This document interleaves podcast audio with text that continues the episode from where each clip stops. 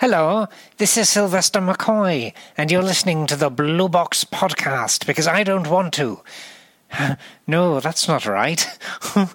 this is Radio Free Skaro.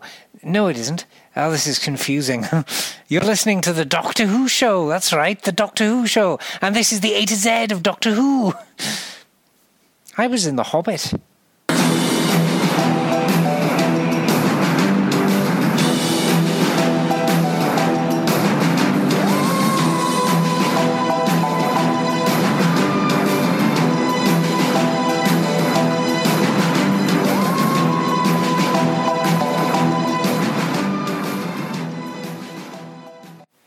Welcome to the A to Z of Doctor Who.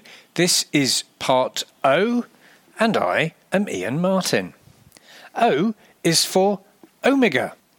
Omega is one of the great figures in Gallifreyan history one of the founders of Time Lord Society, an influential figure in the campaign for the nascent intellectual elite to break away from the matriarchal society led by the religious leadership of the Pythia, known as the Shobogans, or if you're Peter Capaldi, Shobugans.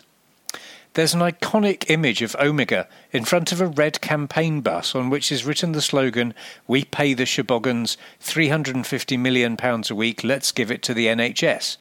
As the newly established society, known simply as the Lords, began their new life in the newly built capital, Omega worked with his best friend, the leader Rassilon, on several scientific projects to advance the race. During one of his and Rassilon's late night experiments with a black hole, Omega was sucked off. Into the singularity at its heart, leaving Rassilon back on Gallifrey, suddenly with enough power to conquer the fourth dimension.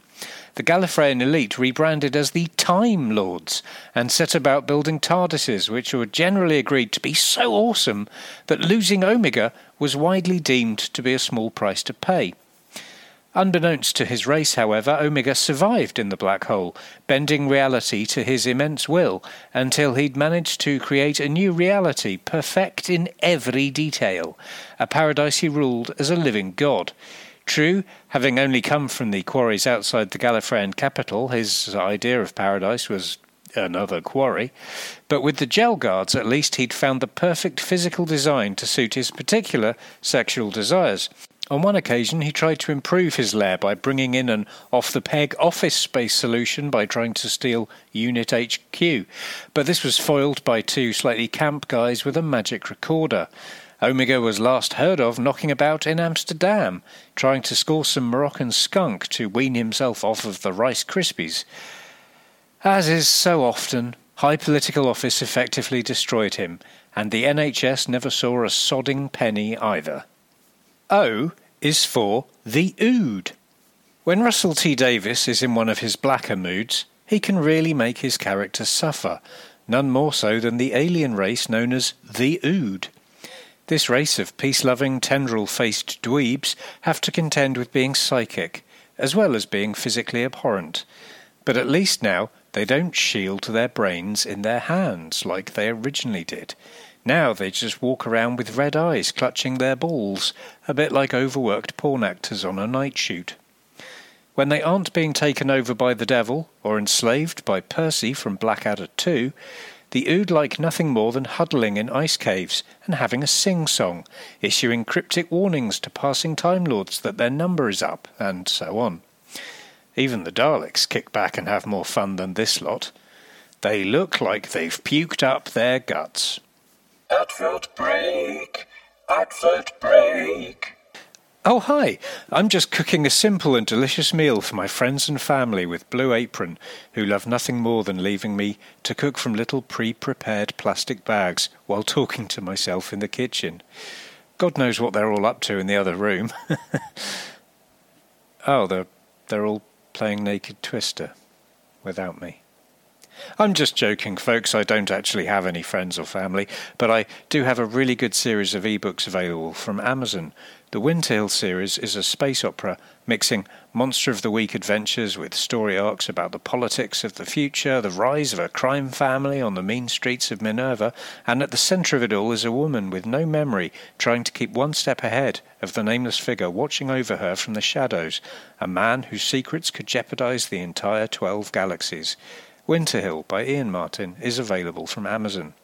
Blue Apron Food is available from Blue Apron. Have you built a clean, simple website with Squarespace yet? No? What's wrong with you, you dick? O is for Osgood.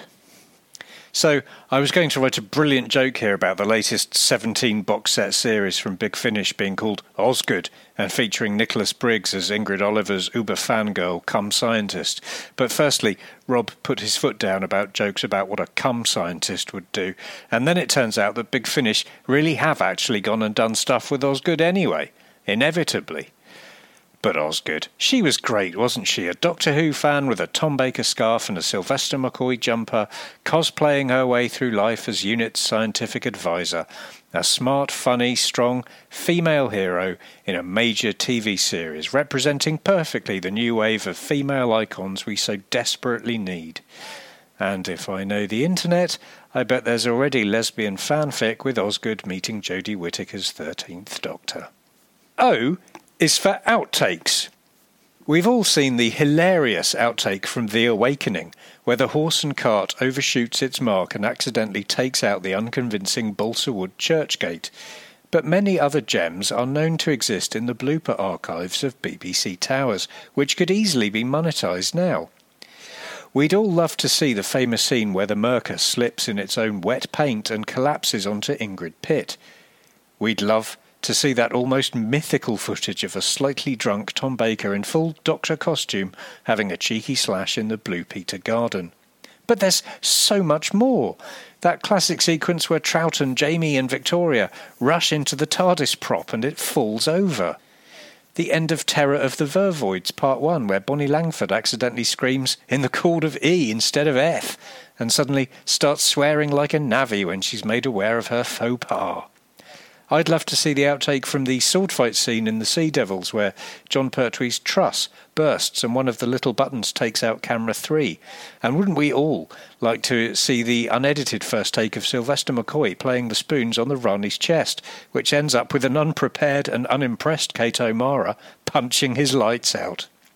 How about that great moment when Matthew Waterhouse sneezes during a scene from Castrovalva, slips in the damp grass, overbalances, falls down the riverbank, rolls into the river, bangs his head on a rock, and gets shat on by a passing wolf? I'd love to see that. Oxygen.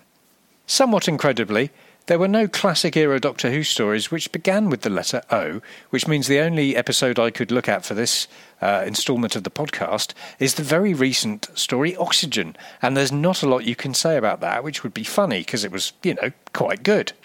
But then I went to the archive in BBC Towers and checked the records of abandoned classic stories and found the following titles, which did start with O. Try and guess what these stories could have ended up like. Out of the Ship, Ohms of Doom, Outrage of the Cybermen, Orbit of Destruction, Obadiah of the Daleks, Omelette of Traken, Oblong of Death, On Her Majesty's Secret Cybermen, Oranges and the Rani, Olive from On the Buses, Onslaught of the Myrka, onomatopoeia of the thing it sounds just like, and my own personal favourite from the Barry Letts era, Ostriches of Doom.